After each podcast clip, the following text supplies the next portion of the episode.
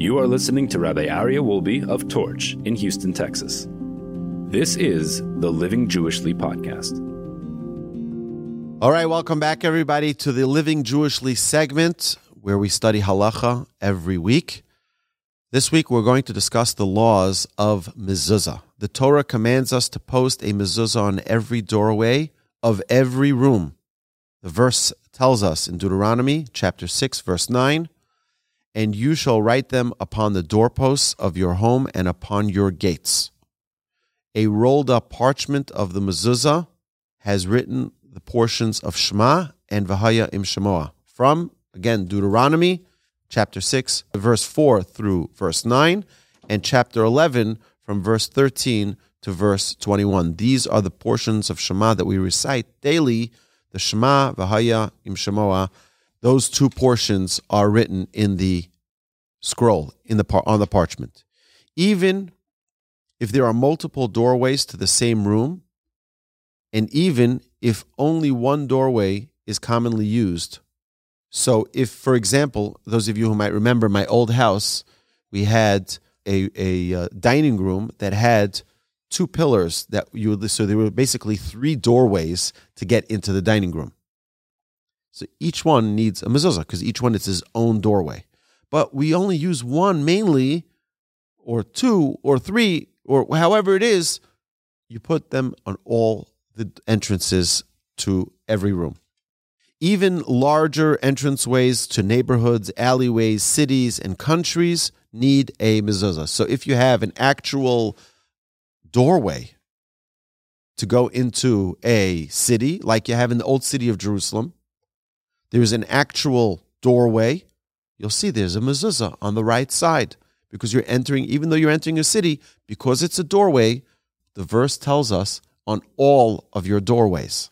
The mezuzah should be placed on the right side, heading inward for both righties and lefties. It doesn't make a difference on the right side.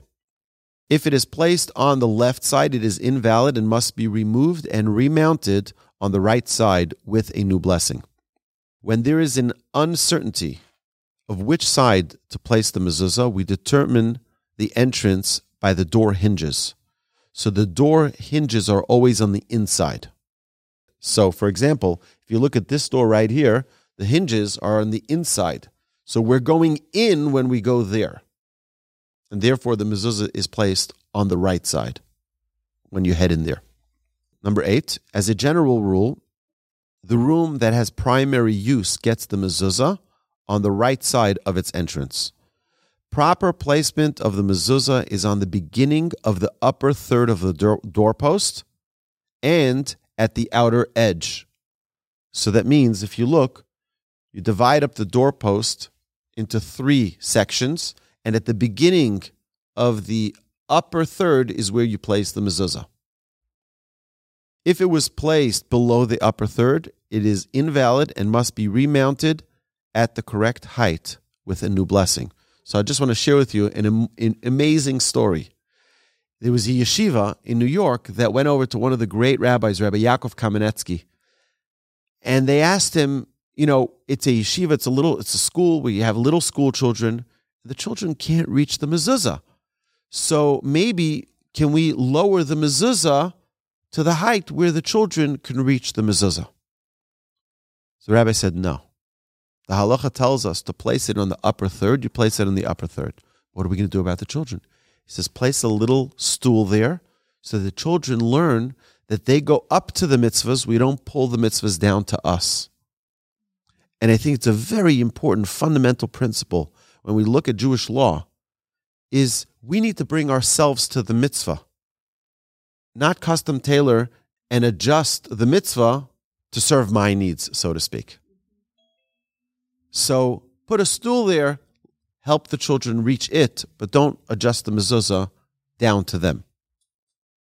If the mezuzah is placed above that point, above that first third of the upper part of the of the doorpost, it is okay as long as it is at least a hand's breadth away from the head.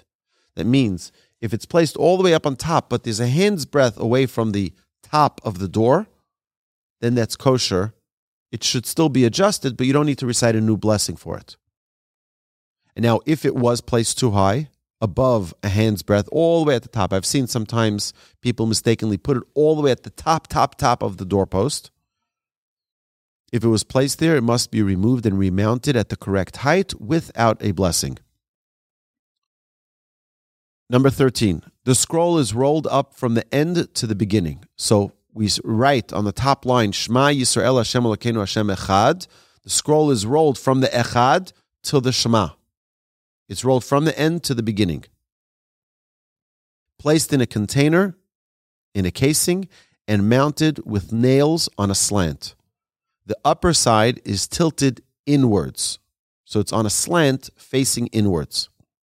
If the doorpost has no room for the tilt, I have some of those, like I have sliding doors heading to and from the out from the outside. So the sliding doors sometimes don't give you a lot of room for tilt. So at in those situations, it is okay for the mezuzah to be mounted straight. This is preferred over placing the mezuzah on the inside of the doorway behind the door. Sometimes the only time you'll have room to place it on a slant is inside on the wall after behind the door. That's not that's not preferred ever. The mezuzah should be mounted top and bottom. So there should be a nail on the top, a nail on the bottom, and it should not be hung. So if you have only one nail on the top, it's hanging, and that's not appropriate.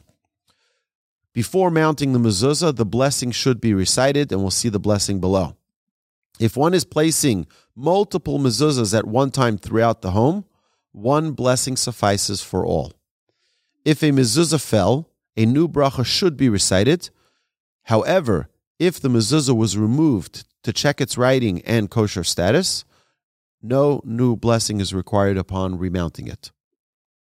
If there is concern that a mezuzah might be stolen, measures should be taken to securely fasten the mezuzah to the wall. However, it should be noticeable that there is a mezuzah there, and it should be close to the outer part of the doorpost. So I'll give you an example. In Israel, where you have buildings that are made of concrete, so you can place the mezuzah on the outside of the concrete but then people can steal it. And especially if you have a nice mezuzah and it's a mitzvah to beautify your mezuzah casing. Sadly, I've seen many people who have only a nice casing but no mezuzah inside, or they just have a paper inside. Like if you buy it from a gift shop in Israel, that doesn't come with the scroll. The parchment, the scroll, is the most important part. That's the mezuzah, not the casing. So we have to make sure that the important part is there and that it, that it is kosher, but not that the casing is the most important part. But sometimes, if you're afraid that it's going to get stolen, so what they would do in Israel is they would cut a little piece out of the cement and they would put the mezuzah inside and then they would plaster it up around it. But they would still leave a space for you to see that there's a mezuzah there. But what happens if you put it deep inside that cement? You won't even know there's a mezuzah there. So the halacha tells us number one, it should be noticeable that there's a mezuzah. And number two, it should be on the outer part of that doorpost so that it's not so deep in that you can't even tell, you can't even reach that it's there. Number 20, only a room that is equivalent to an 8 by 8 dimension room is required to have a mezuzah. So if you have a little closet, a little, uh, you know, a towel uh, closet or a little hallway that's really, really small, then that's not required to have a mezuzah. However, it's very interesting. We have a little bar, a little. Uh, it's maybe four, not even. It's it's two feet by three feet. It's really small, little bar. So it's not big enough to require a mezuzah going in. But I asked my rabbi, I said, what should I do for this room? Should I put a mezuzah? He says, no. When you're standing inside the bar, you're when you face out of the bar, you're going into a room that is larger than eight by eight.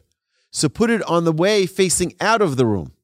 So if you come to my house, you'll see that by our bar, the mezuzah is on the left side of the doorway because it's from the bar going out, not from the main room going in. Okay, so it's an interesting differentiation, meaning if you have a little hallway, the little hallway is right beside the main room, the living room. The living room needs a mezuzah, but the little hallway doesn't. So you put the mezuzah from the hallway to the main room, not from the main room to the hallway. It would be on the right side going into the main room. Very interesting. The laws only a doorway that has a doorway requires a mezuzah. An entrance that has no doorpost isn't required. So imagine if you had a a doorway that goes all the way up to the ceiling. There's no doorpost on top. It's not considered a doorway. It's just open. And therefore it's not required to have a mezuzah. At times the architecture or design make the mezuzah question very challenging. In such cases, ask a bona fide rabbi. Okay, it's important to know. I get these questions all the time. I get pictures of doorways and like, you know, it's the question is like which way, and you have to show me show me a picture of the other side of the door as well. Open the door, let me see. So I had someone recently send a question, and it was just a picture of a door. I'm like, can you do me a favor? Can you send me another picture of that same angle with the door open? It was very easy. Told him exactly where to put the mezuzah, and then he knew. But it's important to to ask. There are many detailed questions in mezuzah. And I left out some of the different scenarios so, so that we not get confused and that I can fit it on one page. But that's why I said in all of those challenging situations, ask a rabbi. A doorway with no doors is also required in a mezuzah. So if it's a, just a, a doorway, but it doesn't actually have a door on it, you still are required to put a mezuzah one should place a mezuzah only after the doors are mounted on a doorway. So if you do have, for example, if you have a doorway, you're in the middle of constructing a house, and the doors, sometimes as someone told me that they waited for their door to be fabricated for six months. So they already moved into their house. They're all they're living there, and the doors weren't yet all installed. So that's a different question whether or not you should put the mezuzah before the door is actually installed. But if you're living there, you probably should. But the question is, what goes first? Does the mezuzah go first, or does the door become a, a doorway become a door?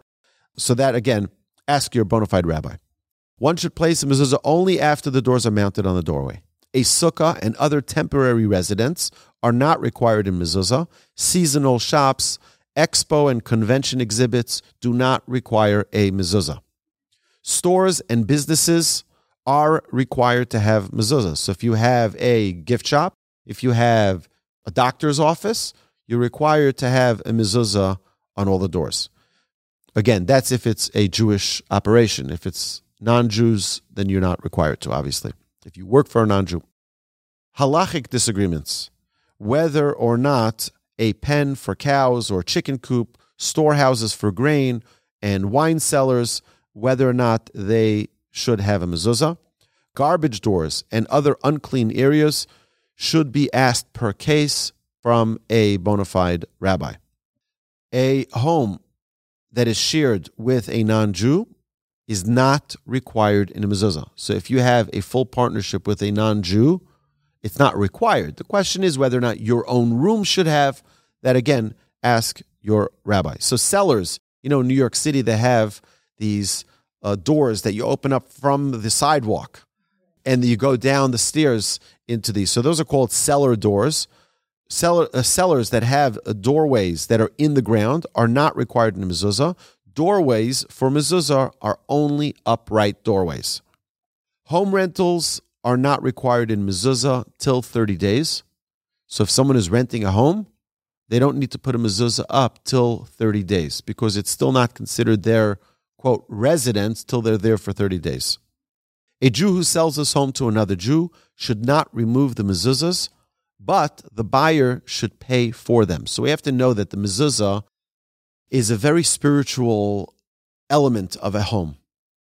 And you sort of have God's presence there. And you don't want to take that holiness and just remove it because you're moving out of the home. You want to leave it in the home and go buy new ones for your new home. So when I sold my previous home, the owner, we left the mezuzahs there for the owner. And then at some point, he, he came to us and said, You know, I want to have my own mezuzahs. I have my own uh, scribe who writes my mezuzahs. No problems. He took them off and brought them back to us. But otherwise, you have to leave them for the new buyer. That doesn't mean you have to give it to them for free. They should pay for them. One should be extremely cautious with the mitzvah of mezuzah, as it is a constant mitzvah for all people. So it's not just a mitzvah by day, it's not a mitzvah by night, like we learned previously with the laws of tzitzis and the laws of tefillin.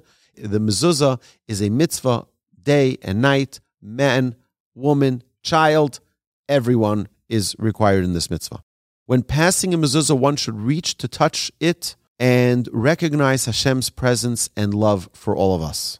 Our sages teach that one who has tefillin on his on his arm and head, tzitzis on his garment, and a mezuzah on his doorway will not fall into sin.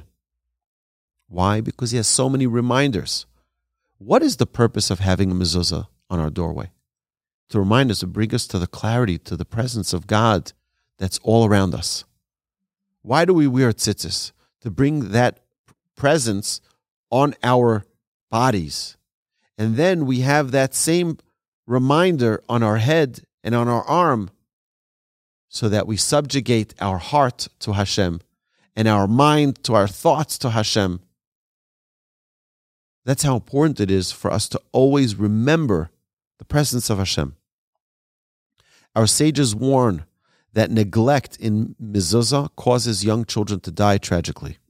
A long life is promised to one who is careful with the mitzvah of mezuzah. There are many stories that are told of children who were ill and they go to the doctor and the doctor is telling them diagnosis that's very severe. They don't know what to do. They go to the rabbi and the rabbi says, check the mezuzah. They check the mezuzah and it's missing a word or it's missing a letter it's not a valid mezuzah. They fix the mezuzah and the child is healed. It's a very, very important mitzvah to be very meticulous about. Not to buy the cheapest brand, not to buy the cheapest scroll. Oh, just give me the cheapest one. Mitzvahs we want to do in the finest way because it's a representation of our love for Hashem. I hope we don't just buy the cheapest flowers for our spouse. We buy the nicest flowers. That's our expression of love. Same with our mitzvahs. Because a mezuzah reminds us of the Almighty, we kiss the mezuzah when we pass the mezuzah. One should not touch the parchment directly ever, unless you're the scribe. One should not touch the parchment directly. The mezuzah scroll should always be wrapped and in a protective casing.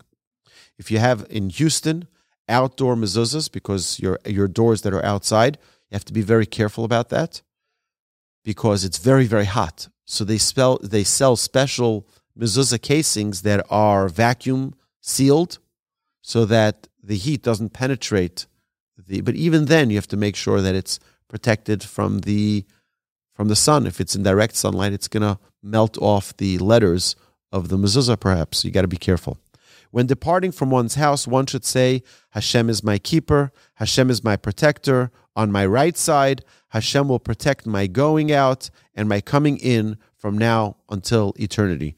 So I've seen this on these little beautiful cards before, but I thought it was just something that someone made up. It's it's it's in halacha that someone should be in a habit of saying this when they enter and exit their home. A mezuzah should be checked twice every seven years. A public mezuzah should be checked twice every 50 years. So the blessing upon fixing a mezuzah should be Baruch atah Hashem Elokeinu melech haolam asher kidishanu b'mitzvosa v'tzivanu likva mezuzah. Blessed are you Hashem, our God, King of the universe, who has sanctified us with his commandments and has commanded us to affix a mezuzah. You know what? I want to share with you one small idea on mezuzah. Very important, beautiful idea. So we know that there's never a compromise in halacha. There could be multiple opinions, and we side with one. We don't say, oh, well, let's make everyone feel good. We're going to make a compromise. There's only one time in a halacha that you find a compromise. There's one opinion in halacha that says that the mezuzah should be completely vertical, and there's another opinion that says the mezuzah should be completely horizontal. And we all know that how do we place the mezuzah? We place the mezuzah on a slant, and that's a compromise. The question's why is there an exception to the rule? Which one is right? Is it either vertical or horizontal? Don't don't get me compromised. We don't have compromise in halacha. One side is right, one side is wrong. Sages tell us that we make a compromise specifically for the mitzvah of mezuzah to remind every person when they walk into their home the key to success in a house is compromise. So that every time we see a mezuzah on a slant, we'll remember it's important to compromise because that's the key to success. My dear friends, let's go get him. The mitzvah of mezuzah.